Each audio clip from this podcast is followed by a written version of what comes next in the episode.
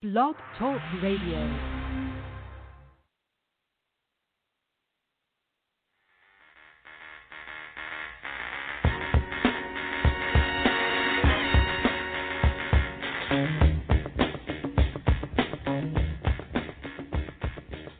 State of Arizona versus Jodi Ann Arias, verdict, count one. We, the jury, duly impaneled and sworn, in the above entitled action, upon our oaths, do find the defendant as to count one, first degree murder, guilty. I've been in the right place, but it must have been the wrong time. I done said the right thing, but it must have used the wrong line. I've been on the right trail, but it must have Good evening. This is Clear and Convincing with Michael Carnahan and Lisa O'Brien, where we explore the most infamous cases in our country's history, based not on the court of public opinion, but from the perspective of the courts.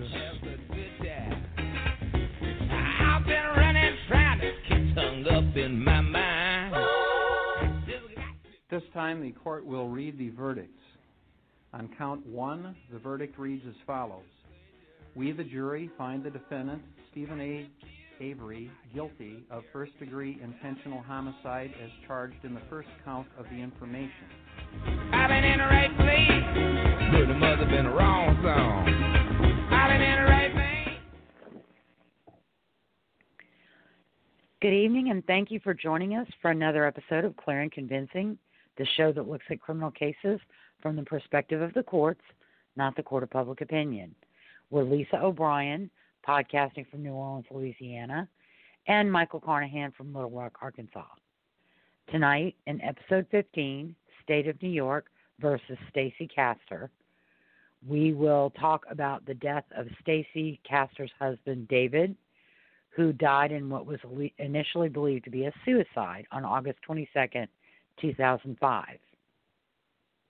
Aspects of the scene bothered detectives, and they hesitated to close the case quickly. Stacey's fingerprints were eventually found on a glass of antifreeze found on the bedside table, and a turkey baster was found hidden in the kitchen trash can with trace amounts of antifreeze and David Castor's DNA. Surveillance of David's grave and Stacey's phone conversations gave police probable cause to exhume the body of Stacey's first husband, Michael Wallace, who died suddenly in January 2000. Shortly after the exhuma- exhumation, with rumors of the findings making the rounds, Stacey's oldest daughter was found unresponsive in her bedroom with a conveniently placed suicide note that took responsibility for the deaths of Michael Wallace and David Castor. We'll talk about the case against Castor, the evidence proving that she killed two husbands and attempted to kill her daughter, her trial, and direct appeal. We'll also talk about Castor's state post conviction claim and her sudden death in June of 2016. We're a live show, and as always, calls are welcome. Our phone number is 347 989 1171. And good evening, Michael. Good evening, Lisa. Glad to be back uh, here with the uh, with the show. Uh, certainly was a interesting break. It's been a minute since we since we've been on, and you know, there's been a lot of stuff going on. Uh, honestly, part of me is a little bit glad we took the break uh, because of what happened. You know, as soon as we took the break. But uh, definitely glad to be back and learning some more about some of these cases. Uh, definitely, uh, I already got some information pulled up on Stacey. Uh, quite a lengthy Wikipedia article she's got. But uh, yeah. Definitely some interesting things going out in the world. One thing I wanted to ask you about, and just obviously vagueness uh, be the key here on this one, but I wanted to ask you uh, one of the uh, situations, the situation specifically in Minneapolis. I was going to ask you because I saw somebody on CNN, and I forget who it was. It was somebody that was talking about the district attorney up there, and they said that it could actually be a negative that they changed uh, former police officer Chauvin's uh, charges. They upgraded him to second degree murder. It could be harder to get a uh, to get a conviction. I was just going to ask you some insight on that. I I think you're correct. Mhm. And Do you think another that problem that they're another problem that they're going to have is Mhm. that now uh, Benjamin Crump is involved. And for those of you who don't recall, Benjamin Crump interfered in the George Zimmerman case. Oh, the And okay. his interference with many of the witnesses in that case is probably what led to Zimmerman's acquittal. Yeah, speaking of which, he's an asshole signing bags of Skittles. I saw that. Yeah, he's a jackass. Uh, so, but yeah, I think upgrading it to second degree murder, uh, depending on on what second degree murder is in in Minnesota. I think the difference Um, is they have to now provide prove that he intended to murder him. Which I mean, me Right. personally, I believe, hey, the dude's saying I can't breathe. You continue the motion. You intended to do what you did, but I don't know what the Mm. quote unquote definition of intention. Well, is. the the problem the problem with that is is that if you're saying I can't breathe, you're breathing. If you can speak, your airway is not compromised. Now, I I I agree. I think that you know the the the officers in Minnesota were beyond reckless. Right. I think they were negligent. I think that they they but the problem I have with George Floyd is there's a big piece missing. There is body there should be body camera footage showing what was transpiring in the vehicle Mm-hmm. when they placed Floyd in the vehicle. And that If is he was that, inside that the vehicle smashing his head against something, kicking, breaking, trying to break something, trying to knock the windows out, they have to get him under control. Mhm. They cannot leave him in there smashing his head into the window, smashing his head into the in the into the the cage. You know, they can't leave him in there going bat crap crazy, breaking shit in the car. They have to get him out.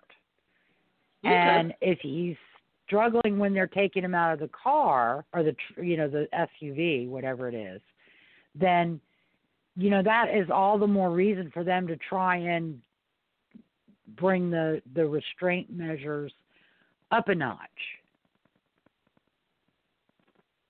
Right. Right. Absolutely. And And, so you know, there's a piece missing from the picture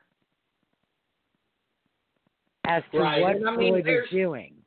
There's also evidence showing potentially that they may have known each other at a previous job. There's all sorts of stuff that we're still learning coming out that, you know, could swing it one way or the other. I was just wanting your opinion on the whole second degree, if that was the the uh, way to go on that, as far as what you It- thought.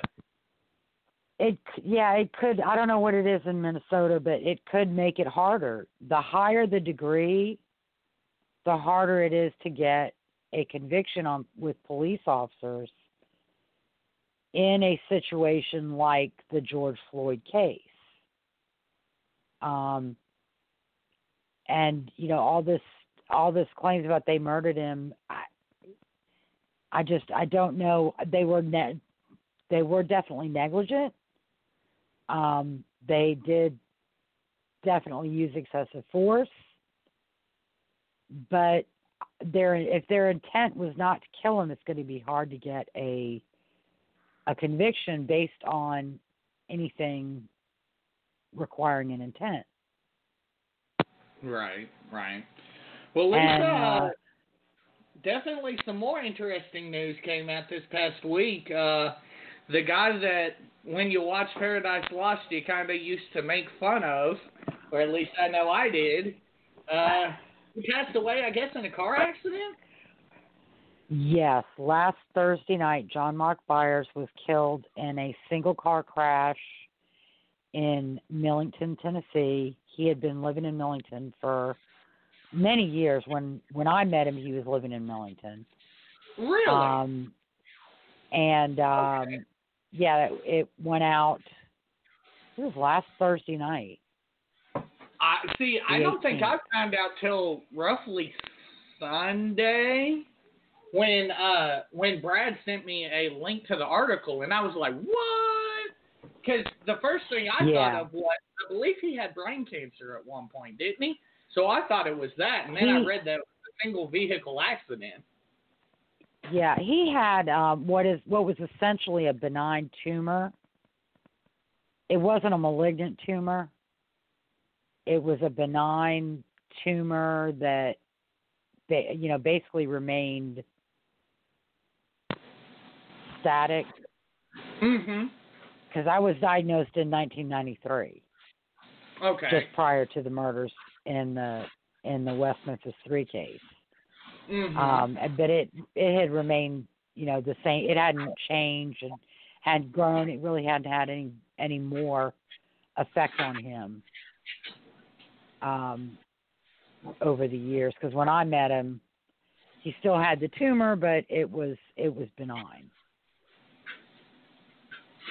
It wasn't a malignant you know cancerous tumor uh, and then also today is Christopher Byers' birthday. oh, he damn. would be 35 today, So I go back and now that I know it's a single or 36. vehicle, now that I know it's a single vehicle accident, have they done? Not to say that John was like this, and not to speak ill of the dead, but have they done any toxicology or anything on him? Like, was he uh, impaired? I believe the Shelby County Sheriff's Office is still investigating, Okay. and more likely than not, unless somebody um, pushes to get the investigation released, we probably never know. probably won't hear. Yeah, Okay.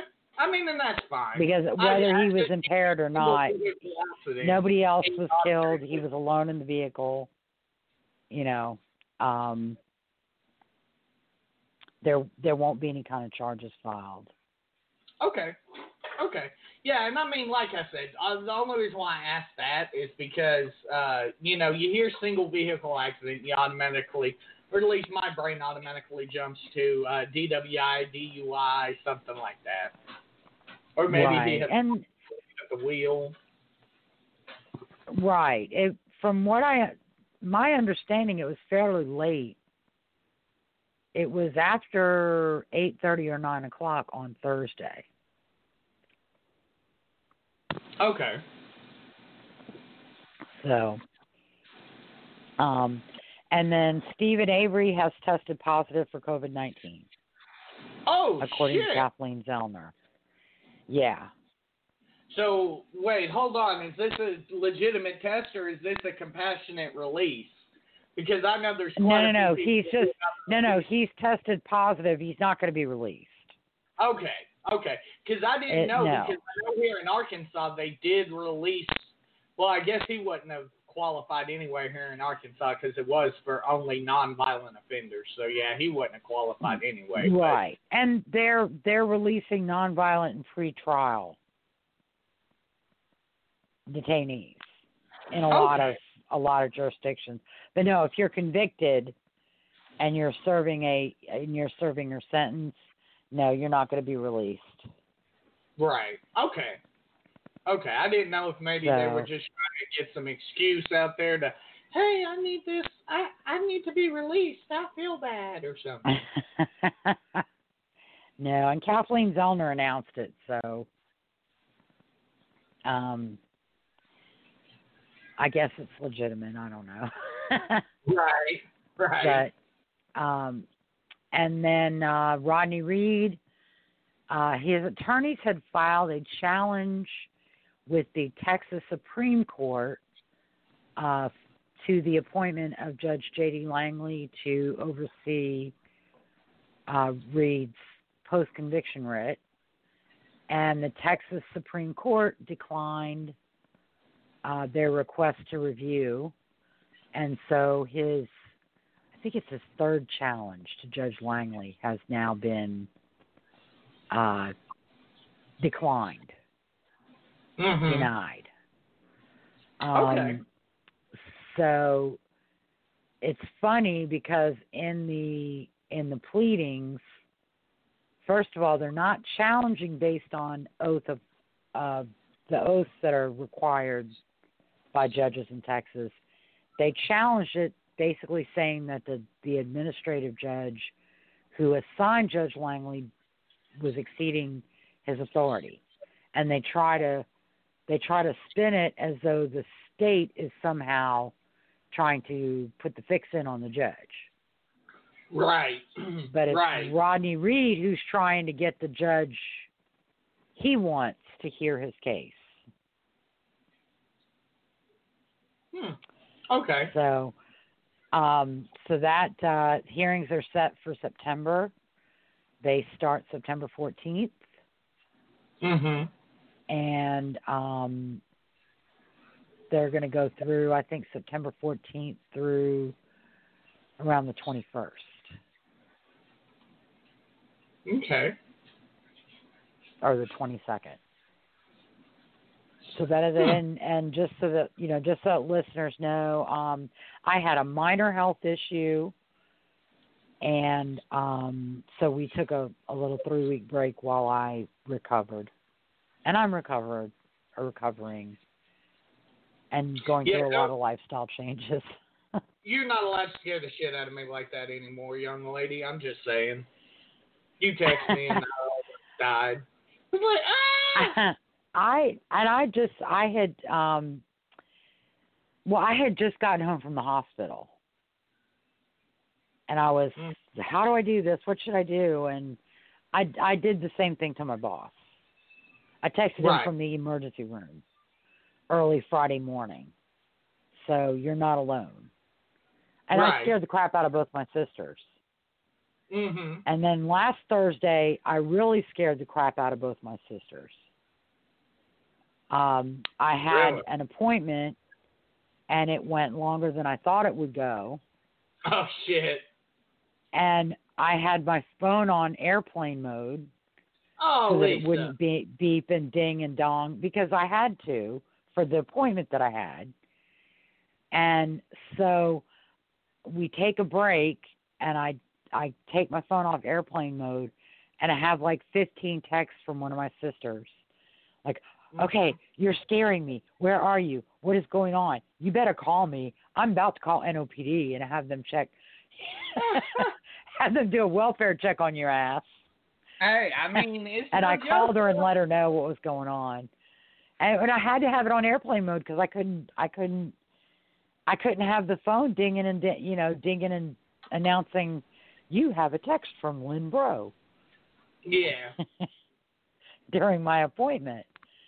So, um, so that was kind of funny. And bless their hearts, they were, they were very worried. Yeah, I can imagine that. That that that. Yeah. The last time. Yeah. Yeah, I can imagine. So yeah, that was that was uh uh but next time I learn my lesson and I will call on the first break and say it's taking longer than I thought. Yeah. True. Good point. So that they know, you know. And I had lost track of time. I didn't even realize how late it was Oh wow. until I until I got the thirteen or fourteen or fifteen texts. Mhm. Right. So, but uh, all right, are you ready to get back in in the swing of Let- things? Let's do it. All right, um, New York versus Stacey Ruth Daniels Castor. Um, Stacey was born in July of 1967 in upstate New York. When she was 17, she met a young man by the name of Michael Wallace, who was born September 16, 1961, also in upstate New York. Uh, they're from the Syracuse area. Uh, I think it's like Cuyahoga County and Onondaga County and you know that area. Very cold, very very very cold winters. In July of 1987, Michael and Stacey's daughter Ashley was born. Uh, sometime after Ashley's birth, Stacey and Michael decided to tie the knot and get married. And then in 1991, their daughter Bree was born. In 1999, Michael began feeling ill. He was having stomach problems. He was feeling tired. He sounded sometimes to his family as though he had been drinking when he swore he hadn't. Uh, and he also had been um, had some discoloration of his skin and had some odd swelling. Mhm.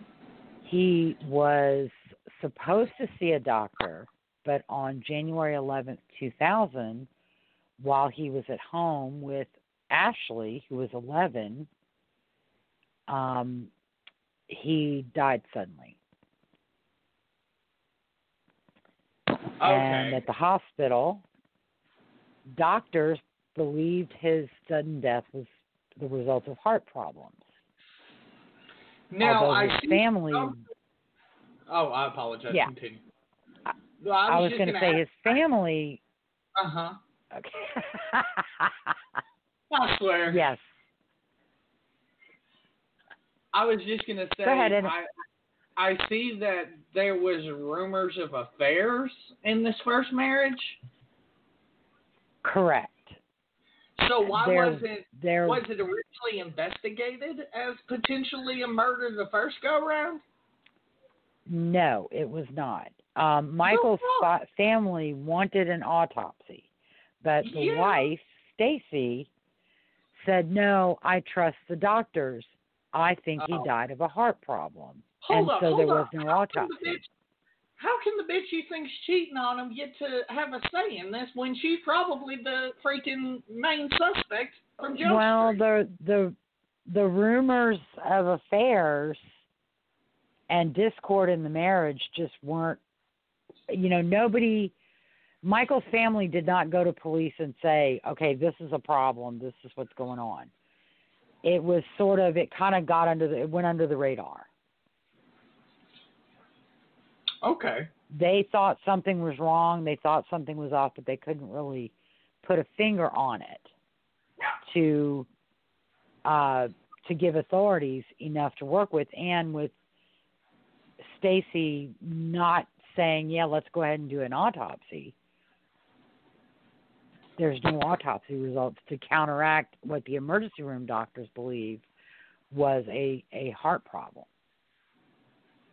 Hmm. So uh, Michael dies, and in 2002, uh, a couple years after Michael's sudden death, uh, Stacey's father died suddenly, Mm-hmm. and Stacey was the executrix of his estate. He was in the hospital for a minor lung problem or minor lung complaint. Stacey apparently came in to visit her dad with an open soda, and her dad died. Again, nobody put two and two together. There was no autopsy, and Stacey actually had her father cremated, uh, which is odd because uh, I guess her mother and father were divorced. I don't know whether her mother and father were still married. Right. So, um, let me see. um, I don't see that- any. I don't see any news on that. It's kind see. of, it's really kind of odd, and there's not a whole lot of information about about this case right. um, out there. So you just kind of have to put put it two together as best you can. Yeah. right. So anyway, so that that's kind of an odd thing. And with Michael Wallace, there was life insurance. With her dad, there was an estate. She probably would have had to split it with her siblings because I think she had a brother and sister. Um, but I, I guess you know she needed money. And then some point she met David Castor and began working for him as his office manager and then became his girlfriend. And in August of 2003, they married. Right. Uh, something that her daughters were not real crazy about. Now, David Castor was also from upstate New York. He had a first marriage. Uh, it did not work out. He was apparently um, somewhat controlling in that marriage. And then Mhm. after a head injury, he became a little bit more controlling. Right. And after a point, his wife, who loved him very much, could no longer take it, and she left him. Mhm. And um, he had a son, David Jr., from that first marriage. Um, the marriage with David was a little rocky because uh, Stacey's daughters didn't really want to see their father replaced. And David Castor kind of was like, Y'all moved into my house. I'm making the rules, and you're going to follow them. And that didn't go over too well with with Stacey's daughter Ashley or with her daughter, her younger daughter Bree.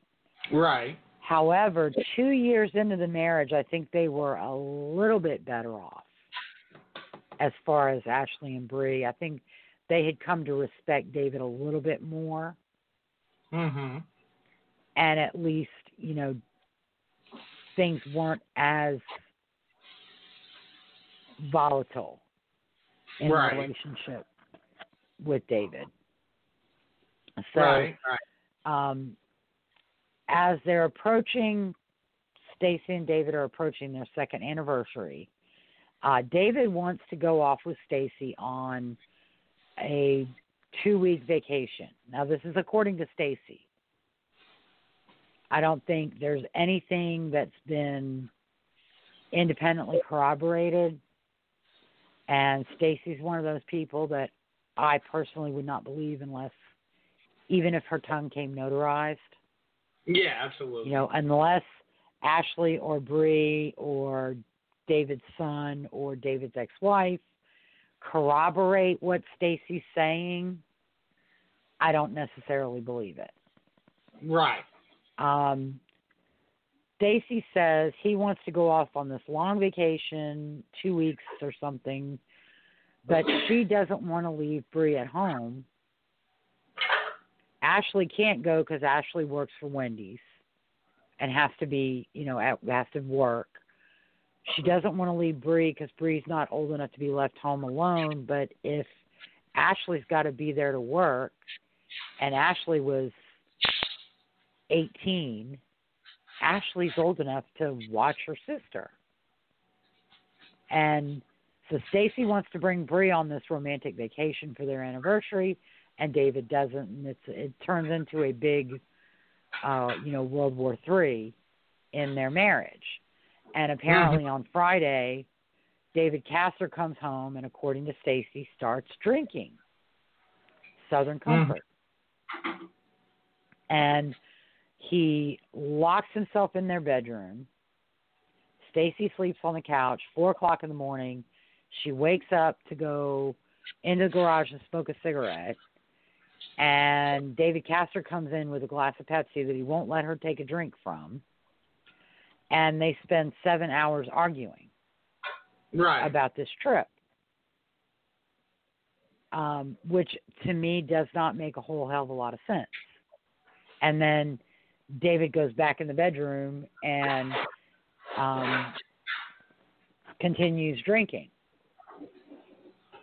Uh, Ashley and Bree are gone. Uh, Ashley staying with her boyfriend and his family.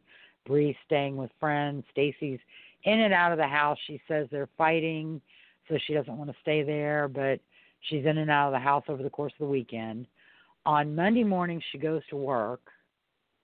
Now, if you know, if if my husband was locked in a room drinking, Friday, Saturday. On Sunday, I'm calling the cops, and I'm calling a freaking ambulance, and I'm getting his ass hauled off to the psycho ward because that much alcohol will kill you. But not Stacey. Stacey goes to work, and oh, David didn't show up for work this morning.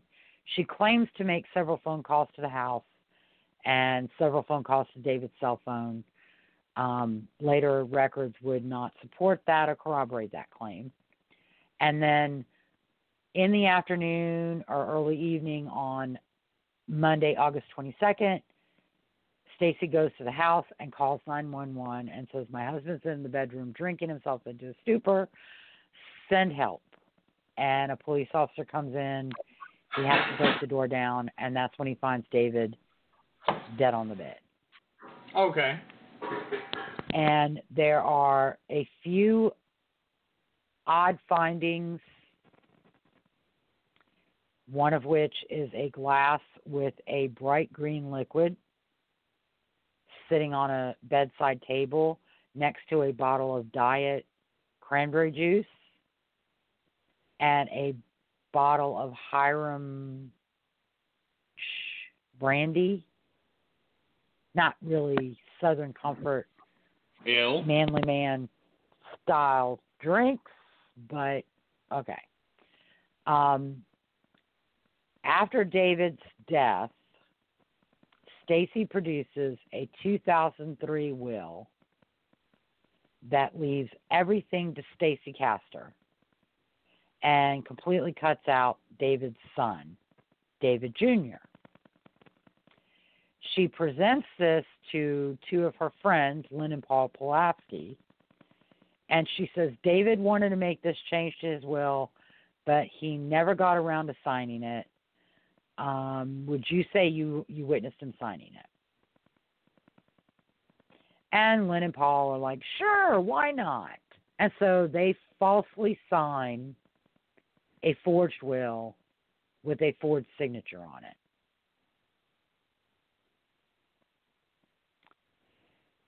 And um, so then that gets probated, and so Stacey inherits everything in David Castor's estate,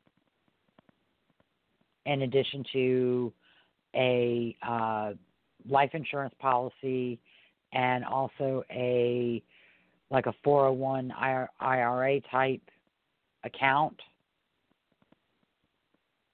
that Stacey gets the brunt of.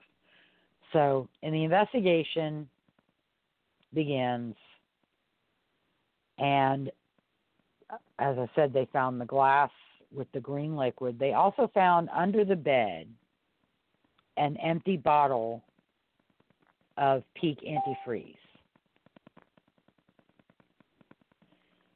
And there are some problems with the with the peak antifreeze bottle because it doesn't have David's fingerprints on it. And it's also in a place where he has apparently been sick, but it's not it's not like it looks like it's been put there after he got sick. So kind of like staging a crime scene has been done. And uh, in the trash, a detective sees a uh, a turkey baster, and it looks brand new. And it's kind of hidden in the trash, like somebody didn't want it found. And so they they seize it, and testing later shows it smelled like alcohol. Testing later shows it had traces of antifreeze in it and on the end of the turkey baster was David Castor's DNA. Um, Okay. An autopsy is done, and I apologize. David Lisa. Castor's. I That's missed okay. about two minutes. I missed about two minutes here. I went. I stepped away to get some tea, and of course, my computer decided to go to hell. Are we still in the same situation where uh, they found the alcohol bottle, and this is the same scenario or the same occasion? They found the turkey baster in the trash. Okay. Okay. Like somebody had hidden it, like they didn't want it found. and they seized it, and it had traces of antifreeze and David Castor's DNA. The Okay. autopsy did find that David Castor's death was the result of ingestion of uh, ethylene glycol because his body was loaded with ethylene gly- with the crystals that form as a result of ethylene glycol pois- poisoning. Um, the medical examiner initially, however, found that it was suicide. As part of the investigation, Stacey gave this long, detailed statement about everything that happened that weekend, everything that they did, where she was, where David was, where Bree was, where Ashley was. I mean, it was an incredibly long and detailed statement. Okay. Too And much detail. I have a Interestingly enough, when she testified at trial and she made assertions that differed from that statement, she tried to claim that the officer who took her statement deliberately left important things out. We'll get to that later. Right. And, I have so a feeling. Uh, did uh, once again, this is a situation where I feel like she did she give too much information, so people were like, eh, "You're kind of acting funky for giving us so much information." You know what I'm saying? Because it just strikes me as Well- odd that she was so forthcoming. No, I I well, she may have given a little bit too much information on some things. Mm-hmm. Um, but there were so many factors, you know, like the glass in the bedroom with the antifreeze in it, right. that had Stacey's fingerprints on that glass, not David's. Okay. No fingerprints on the antifreeze bottle under the bed. And the antifreeze bottle under the bed is like in between vomit, but there's no vomit on it. Mm. Like it's been planted there. Okay. So um but again, you know, like Stacey's statement was was very detailed, but then later at trial we'll get into it a little bit more. Um, details that you would have expected her to give in that statement aren't there. Um, the police did not want to close the case. When they got the results on the turkey baster and the glass, they went to the medical examiner who changed his autopsy um, cause of death is what killed you. So ethylene glycol poisoning, oxalate, calcium oxalate crystals, suffocation, that's a cause of death. Manner of death is accident, suicide, natural causes, murder, or homicide.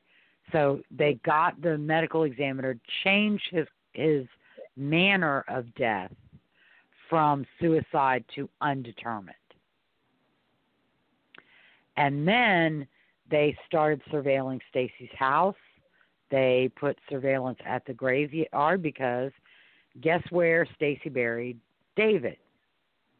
Right next to first husband Michael. Mm-hmm. So apparently, and and Stacey and Michael had a, a two plot grave. So Stacey was going to be buried between Michael and David when she eventually kicked the bucket. Oh shit. Okay. So, um, so they did the surveillance, and another thing that they were able to do was they were able to get uh, a warrant to record Stacey's phone conversations,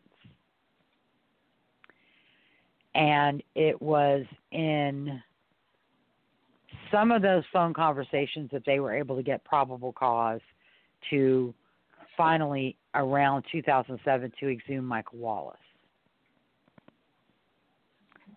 Okay. And when they exhumed Michael Wallace, they found that his cause of death was not heart problems, but was calcium oxalate crystals from antifreeze, ethylene glycol poisoning, in addition to having been given a dose of rat poison.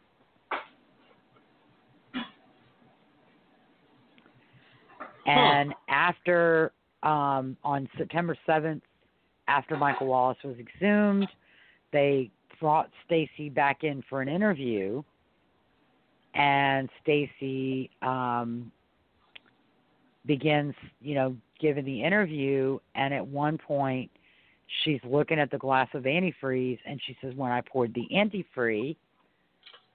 And stopped Ooh. herself. It said, I mean, cranberry juice Oh. and then she and then she got very indignant and she accused the detective of trying to frame her and Oh, she gee. ended the interview Oh Jesus. so so um that was now you know like i said an antifree is a very unusual phrase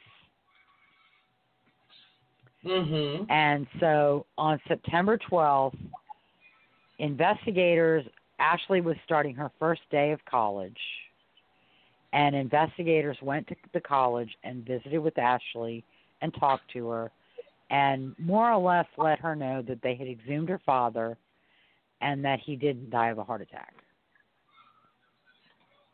Mhm. Ashley, of course, was very angry and very upset and you know, very protective of her mom. And so she immediately calls Stacey. And Stacey says, "Well, let's get drunk." So she goes to the school, picks Ashley up, and brings Ashley home, and the two of them start drinking Smirnoff vodka and orange juice and Sprite. Um, Ashley gets woozy after just a little bit and goes and lays down and has a long nap. Right. She recovers, and then the next day, the 13th, her mom's like, let's do this again.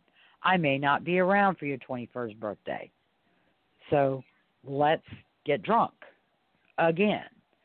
And Stacey mixes up another drink with uh, vodka and orange juice and Sprite. And when Ashley takes a sip, it was nasty and she didn't like it. And Stacey's like, "Oh, that's you're just not used to it. Put the straw at the back of your throat and drink it without letting the straw touch your tongue." Right. I mean, you know, I had a really I had a really cool mom, but Mhm. never did my mother and I drink together. Yeah. No. even when I was an adult. so, um, so that drink, Ashley ended up unconscious in her bed. The next morning on the 14th, um, because Stacey has apparently made sure that Bree has her alarm set to go get Ashley out of bed so Ashley can go to school and go to work. Um, Bree goes in and finds her sister unconscious in bed and knows something is wrong and calls mom. Um, frankly, I think Stacey wanted Bree to find Ashley dead. You know, Stacey didn't want to do it because that'll make her look guilty. You do the So just like leaving her 11 year old daughter with her dying father, Stacey wants Mhm. somebody else to be there when the death is actually, you know, happening. Well, Stacey Yeah. calls 911, and then while Stacey's on the phone with 911, Bree finds this note on Ashley's bed or the floor of Ashley's room or, you know, wherever Stacey planted it. Uh, hint, hint, I don't believe. Mhm. and um she you know she's like mommy look and and stacey starts reading the note to the 911 operator because she's trying to establish that this is definitely a suicide or an attempted suicide and in the note ashley is taking responsibility not only for the murder of michael wallace but the murder of david castor as well and she's exonerating her mother and she's so sorry that her mother has been blamed for all this and it's so terrible and you know she can't believe the police are so stupid as to think that her mother would have killed anybody. Um, Right. the the note was written with a lot of a lot of stuff about Stacey and how wonderful she was as a friend and a mom and that's typically not how suicide notes are written. True. True. So, you know, that was some red flags. Another red flag is that Ashley's fingerprints are nowhere on that note. Stacey's fingerprints are on it, but not Ashley's. And Huh. as the police are investigating Ashley's quote attempt at suicide, um, they seize the family computer and they find fragments of drafts of that note that were written at a time when Ashley was known to be in school. Stacey was at home. Right and on one of their on one of their wiretaps, they actually have Stacey on the phone with somebody talking about Michael Wallace's exhumation and talking about Michael Wallace having been poisoned, and Stacey saying she just can't believe it, and she wants them to prove it to her, and you hear tick tick tick, tick tick tick tick tick in the background. Mhm. And then later some um I, I think painkillers or muscle relaxant pills similar to what was found in Ashley's system are found hidden in a closet Right. in the house. So um, Stacey was pretty quickly arrested after after when Ashley woke up and police were asking her, "What did you take? What did you take? What did you take?" Um, this is a suicide note. Why did you write this? And Ashley's looking at them. I didn't try to kill myself, and I did not write any note. And police are like, "Okay, we believe you." And so Stacey was arrested right around September 14th. Okay. Uh, and she was was held in jail. She was eventually indicted for David Castor's murder as well as the attempted murder of Ashley. Now, not one to give up, um, Stacey Castor, of course, denied any involvement and claimed that Ashley did kill her father and David Castor. The reason Ashley killed her father is because her father called Bree princess or his princess and was not as close to Ashley as he was to Bree.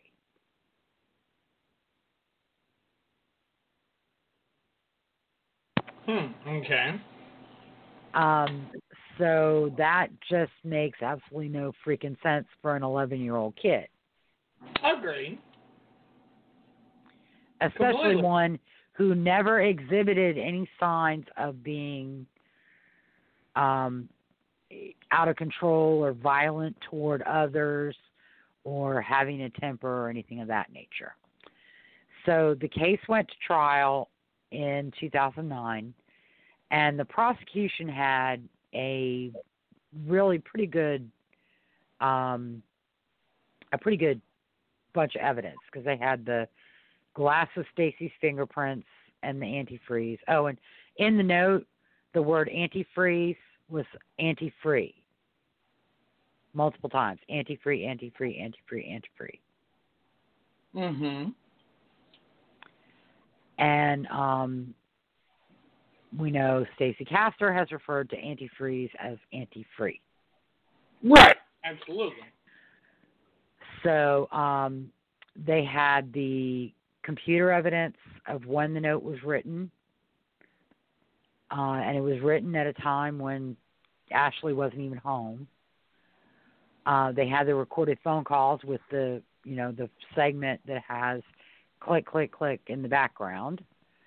They had the forgery of the will because when the police came to the Pulaskis, they threw Stacey under the bus Mhm. and try to get themselves out of trouble.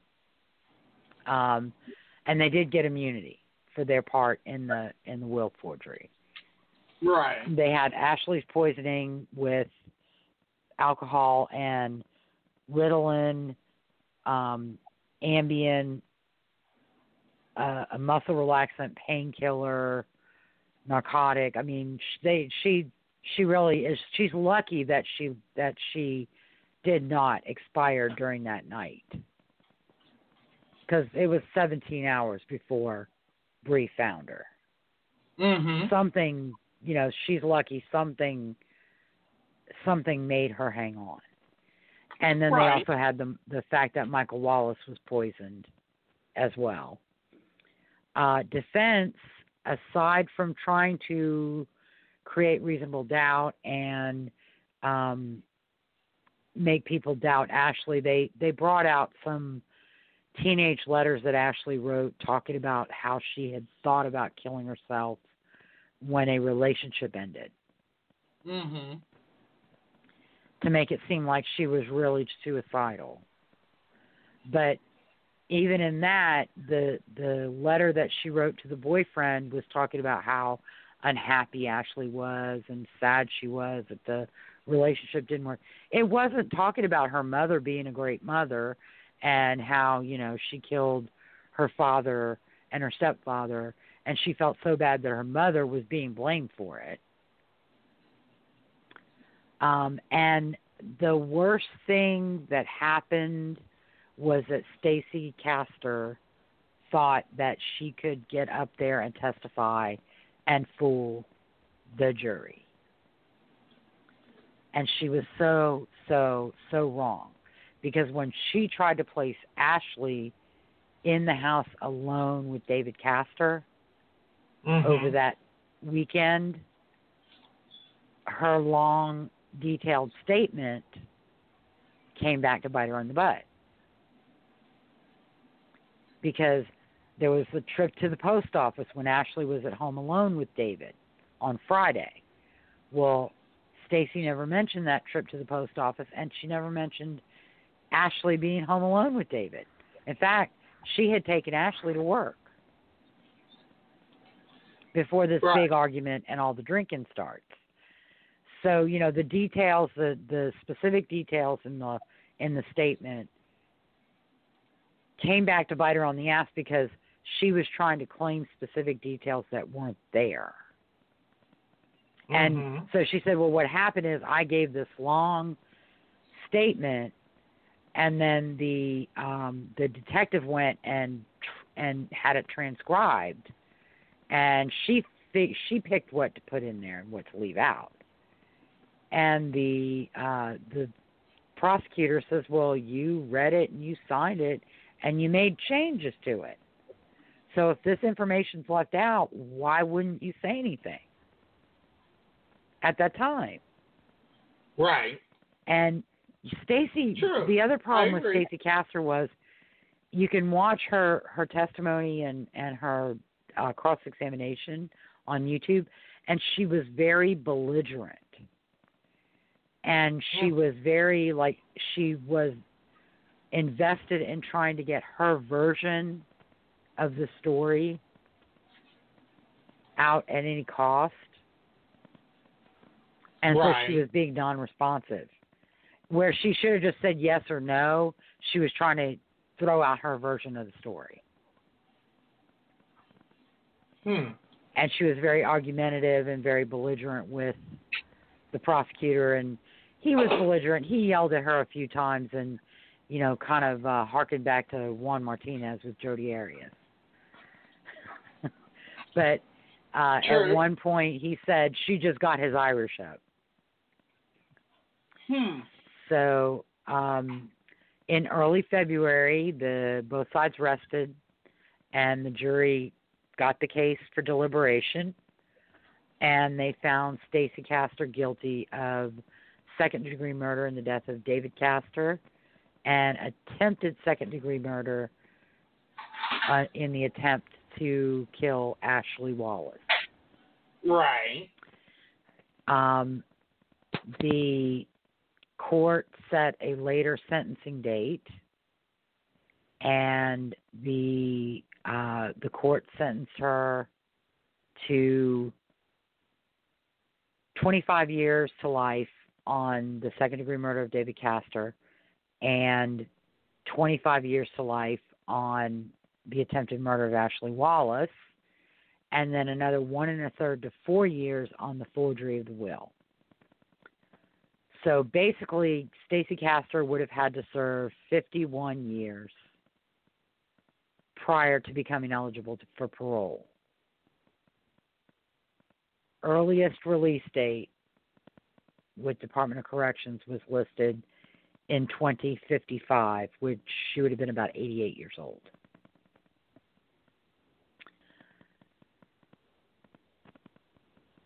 And you want to take a quick break, or do you just want to power through?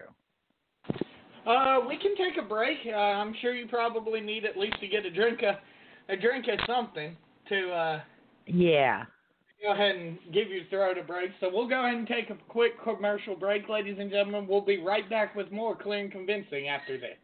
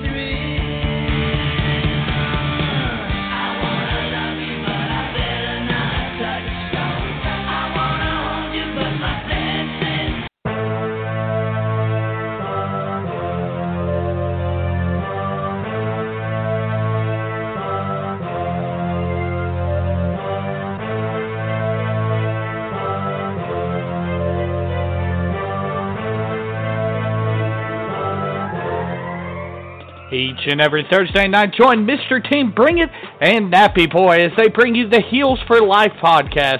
A look at professional mainstream wrestling and all the headlines surrounding it for the week. Ladies and gentlemen, this is your one stop shop source for professional wrestling news and rumors. It's the Heels for Life podcast live every Thursday night right here on Talk Radio 49.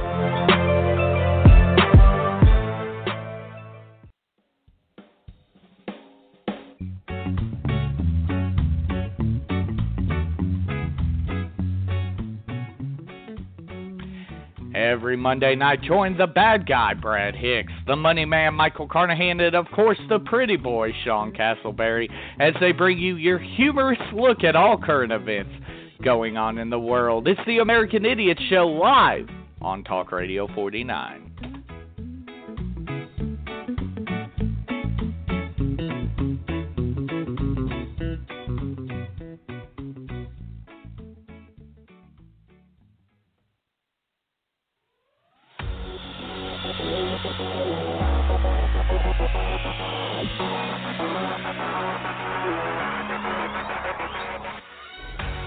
Every other Thursday night, right here on Talk Radio 49, join your hosts, Michael Carnahan and Cornbread, as they bring you the best wrap up show in indie professional wrestling. It's the ASWF Aftermath Show, only on Talk Radio 49 and ASWF Wrestling's Facebook Live.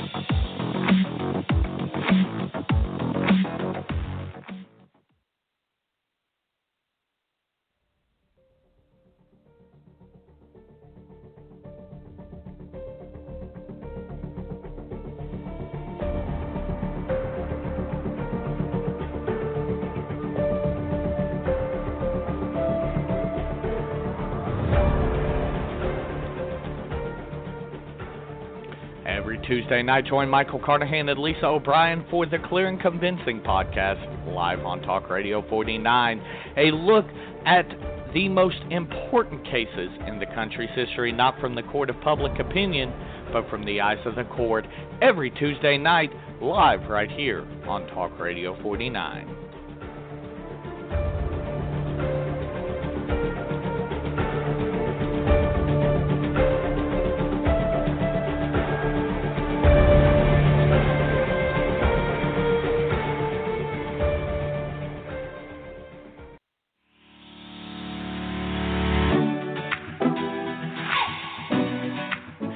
Michael Carnahan here, letting you know that it has never been easier to keep up with your favorite Talk Radio 49 podcast. If you like the American Idiot Show, go on over to Facebook, like the American Idiots podcast on Facebook, where we actually now offer a video streaming service with our podcast so you can see us live as we record the show. Also, you can go to YouTube, search out American Idiots Podcast on YouTube, and you can l- subscribe to the page, and the video podcast will be uploaded there weekly.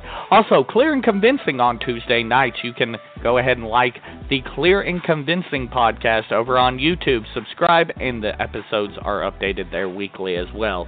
And for our new show fans, hashtag Heels for Life. Once again, that's hashtag H E E L S number four LYFE Wrestling Podcast. Shows will be uploaded there weekly as well on YouTube. And if you are a fan of everything we offer here at Talk Radio 49 and you have an iPhone, go on over, search out Talk Radio 490, and you can subscribe to all of our content there on iTunes, Stitcher, anywhere you get your podcast fix. It's once again never been any easier to be a fan of Talk Radio 49 and keep up with all of your favorite shows.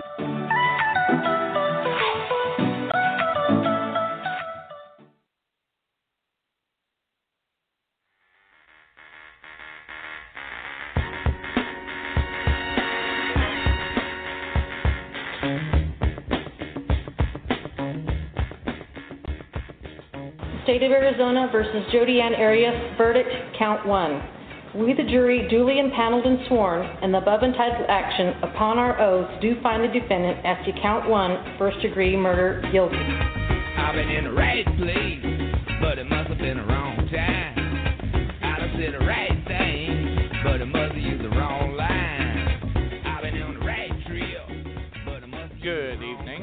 Clear and Convincing with Michael Carnahan and Lisa O'Brien, where we explore the most infamous cases in our country's history, based not on the court of public opinion, but from the perspective of the courts. I've been running, trying to get hung up in my mind. This time, the court will read the verdicts. On count one, the verdict reads as follows We, the jury, find the defendant, Steven A. Avery, guilty of first degree intentional homicide as charged in the first count of the information. I've been in the right place, but it must have been the wrong song. I've been in the right thing. All right, and we're back. Yes, ma'am. Yes, ma'am. So I believe we were. Uh, give us a give us a rundown of where we just were. We're uh, at direct Oh. appeal, correct? Right. Um, after four days of deliberations, the jury convicted Stacey Castor, and she was sentenced to 51, About- right? minimum of 51 years in prison before she'd be eligible for parole. She filed a direct appeal, and um, that was not successful. She challenged the admission of the Michael Wallace evidence in the trial, and uh, basically the appellate court found that that was the judge's prerogative to decide whether or not it was admissible, that the state met their burden, and it was admissible, and um, you know New York law permitted. And then she, you know, challenged a couple of other things. Nothing really that unique. Um, but uh, her her appeal was very short and to the point, and she uh, her her uh, conviction and sentence were affirmed on direct appeal. Now, also in her in connection or or in conjunction with her direct appeal, she also filed an early state post conviction writ claiming that in 2005 she told police that an attorney was representing her in connection with David Castor's estate. That attorney basically um, consulted with police and got her to cooperate in the investigation of David Castor's death, and therefore she argued that her September 7th, 2007 statement about antifree should not have been admitted because her right to counsel was violated. Now, Lisa, I want to ask you something real quick before we keep moving on here. Yes. I want to ask you. Okay. Uh, so, looking at her age, she's listed as 48, or excuse me, never mind. But looking at where the, the date in which uh, the date in which you know she passed uh, in 16, she was 48 then. She was going to be natural life, correct? I mean, she was going to be 90 by the Mhm. time she got out of there, correct? Well, yeah, At- theoretically, her she wouldn't have been eligible for parole until 88. Okay, 88. Okay. Earliest would have been at the age of 88.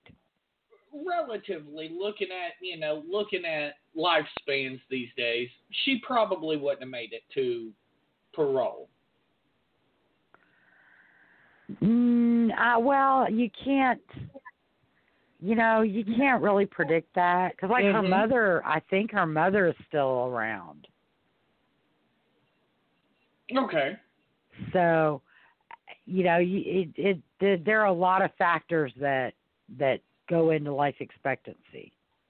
Mhm. Um, of course, her smoking probably is one of those things that shortened her life expectancy, but we'll get into that later. Okay. okay.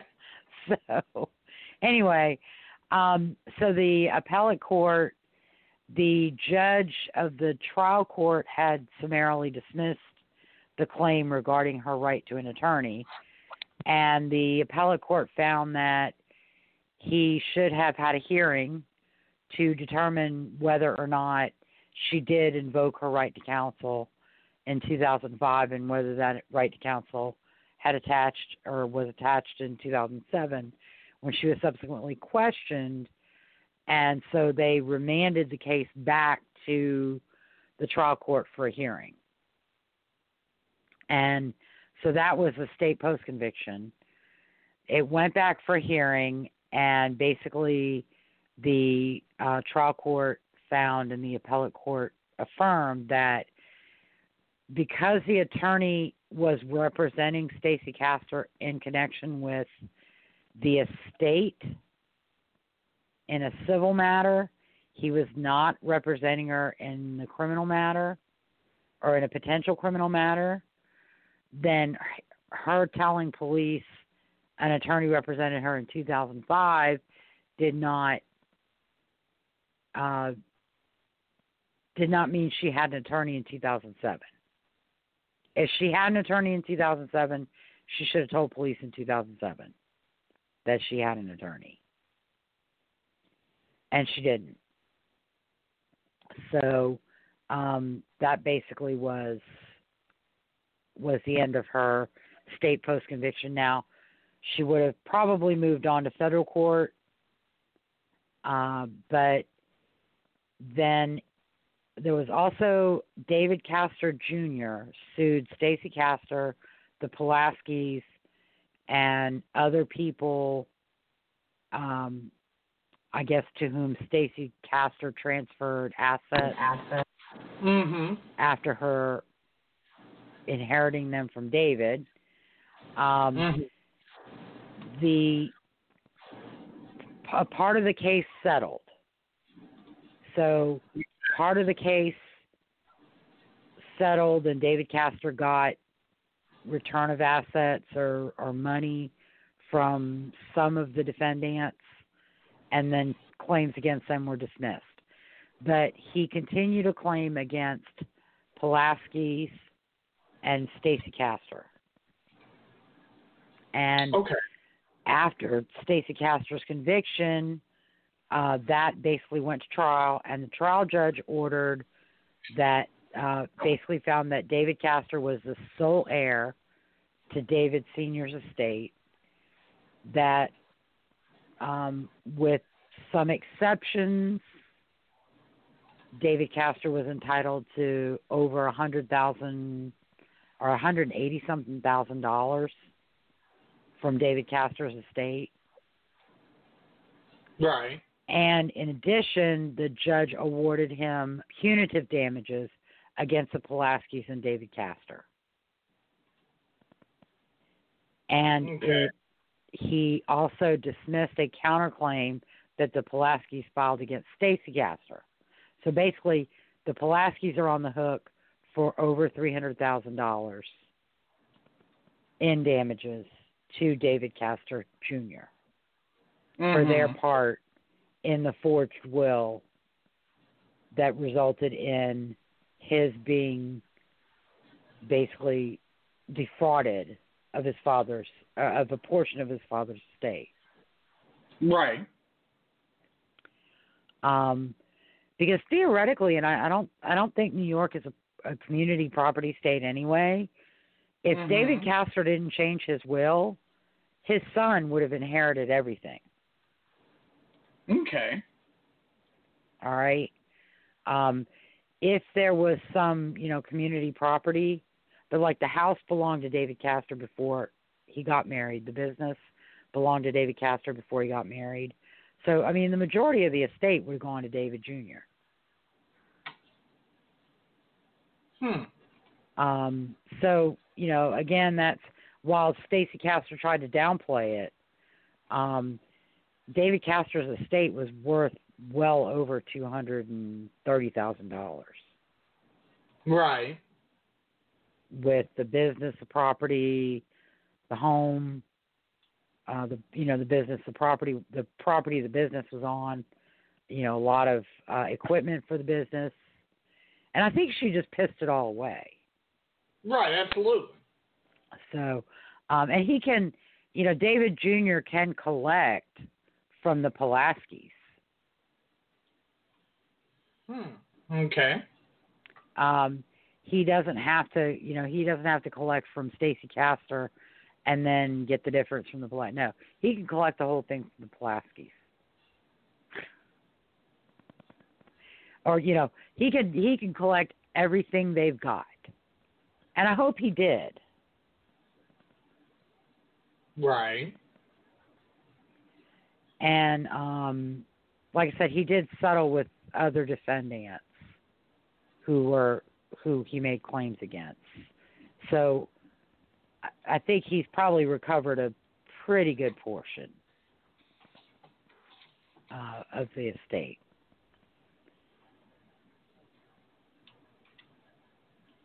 Yeah. And then in June of 2016, Stacey Castor was found dead in her cell at I think it was, she was at Bedford Hills Correctional Facility in in New York. mhm. Um, there, the uh, the ultimate determination was natural causes, no foul play, no suicide. And after Stacey Castor's death, David Senior's family was able to get a court order moving his grave from the grave between with Stacey and between Michael Wallace and David Castor, and they moved him to another cemetery in another part of uh, upstate New York. And Right. Bought him a new headstone that did not have "Wife of Stacey" on it, Mhm. And so and that is Stacey Castor. Dang, that's Um, quick. I mean, you know, yeah. and I didn't give the spoiler alert, but yeah, let's be honest. She probably, with prison health standards the way they are, she probably wasn't making it out. Um, it says that she, you know, died of a heart attack. The first thing, obviously, and I, I've kind of been conditioned to this, but you know, and it's a sad fact. But you know, the first thing I thought of when you said she was found dead in her cell, cell, first thing I thought of was, well, shit, did she kill herself or did something happen? What the fuck? You know, things like that. So I mean, once again, it's probably a situation where we've just been conditioned at this point to think automatically of that. But uh, she Well, does- no, I mean she was a smoker and she probably had, you know, minor problems Mhm. and just didn't, you know, maybe didn't get care in prison or got care but didn't quit smoking and didn't, you know, didn't take Right. medication. Right. And or I mean like with me, I I didn't have any blood pressure issues. I mean, I'll tell you this much: just looking and at her, all of a sudden one night my blood pressure's you know uh, sky high right? Just looking at her. and if i hadn't gone to the hospital i wouldn't have woke up the next morning True.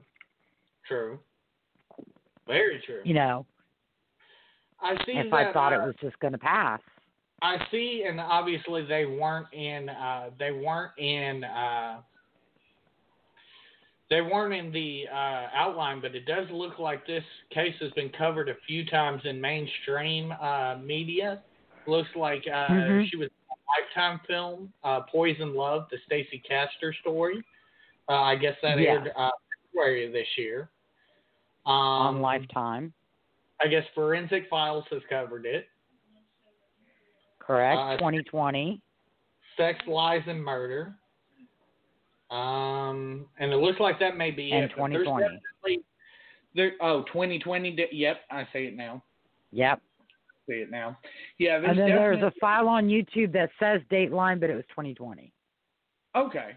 Okay. There's definitely, Oh. definitely, if you guys want to know more about Stacey, there's definitely enough options to find out about it. Yeah. Yeah, and actually the 2020 is good because um they actually they were there during the trial in 2009 Oh wow. Okay. and she gave interviews to David Muir. And um so yeah, you can see interviews of da- you can see interviews with Stacey Castor, her mother, Ashley Bree, and the prosecutor Fitzgerald. Mm-hmm.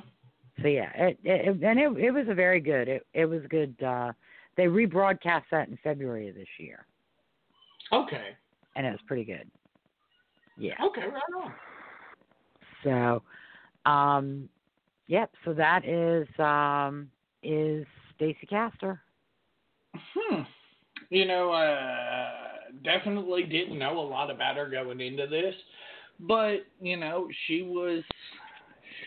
She kind of fell into the uh, into a stereotypical pattern of women killing their husbands, as far as like how it's been done, uh, poisoning. Mm-hmm. from what I've seen on all these, you know, deadly women and all that shit on Investigation Discovery, poison seems like one of the uh, one of the choice methods of women to kill their husbands. So she definitely didn't set break any new ground by the way she did it. She just she wasn't that smart either, was she?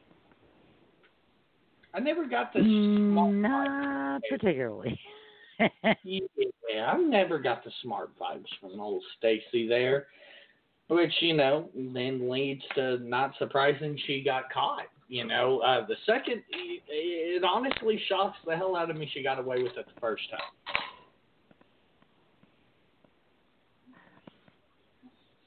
Yeah, well, you know, I think uh, Michael Wallace's death kind of slipped through the cracks, Right. True. and um, so you know nobody could really articulate what the problem might be in order to get police to look at it.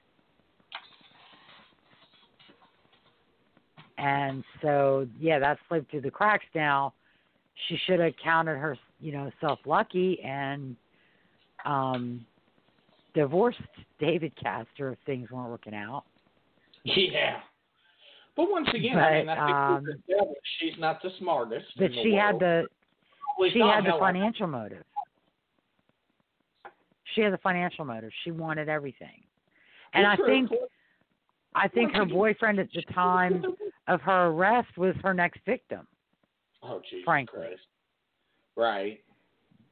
You know that that's what I think that was a, a you know a lucrative uh, thing for her.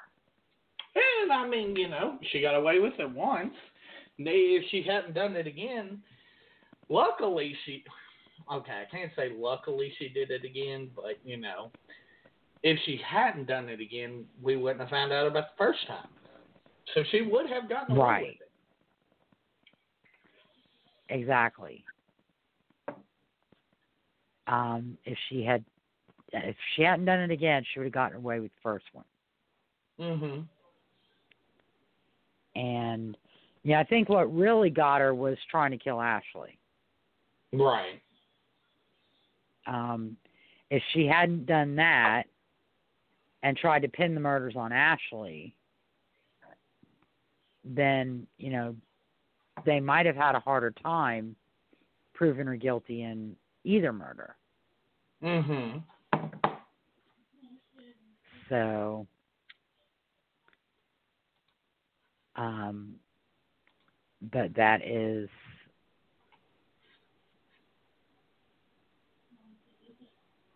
that is Stacey. Absolutely. Well, Miss Lisa, I'm glad we're. I'm certainly glad we're back. Uh, it's been a while. It's been a long three weeks. It felt like a lot longer. I'll tell you that much. Honestly, I thought we were gone for a lot longer.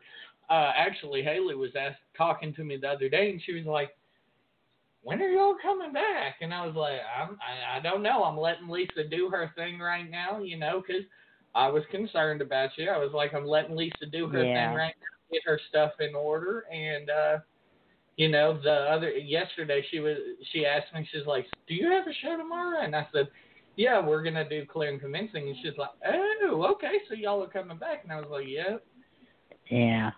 Well, I'm glad you had American Idiots to kind of keep you out of trouble. Yeah, yeah, we've been having fun. Uh, we we've been testing out a new uh, streaming ability, so that's pretty cool. We do the uh, we do the show on here, but we also offer it on uh, American Idiots podcast on Facebook uh, via live stream. We found a way to live stream, so it's definitely pretty cool getting that Okay. going. And of course, now we Yeah. have the new show, uh, the wrestling show on Thursday nights. Hashtag Heels for Life. Uh, that's been fun getting that underway, uh, getting everything to go, and uh, the guys on there are pretty quite hilarious. So it's always entertaining to listen to those guys. Yeah. All right. Well, that's good. All right. Well, you ready to call it a night? Let's do it, Miss Lisa. All right. Thank you for listening to Clear and Convincing with Lisa. Don't mute me. Don't mute I'm me, Michael. sorry. I'm sorry, I meant to mute myself. Thank you for listening to Clear and Convincing with Lisa O'Brien and Michael Carnahan. If you like our show and you want to know more, you can find us on Facebook. Go to our blog at clearandconvincingpodcast.wordpress.com or follow me on Twitter at O'Brien LN.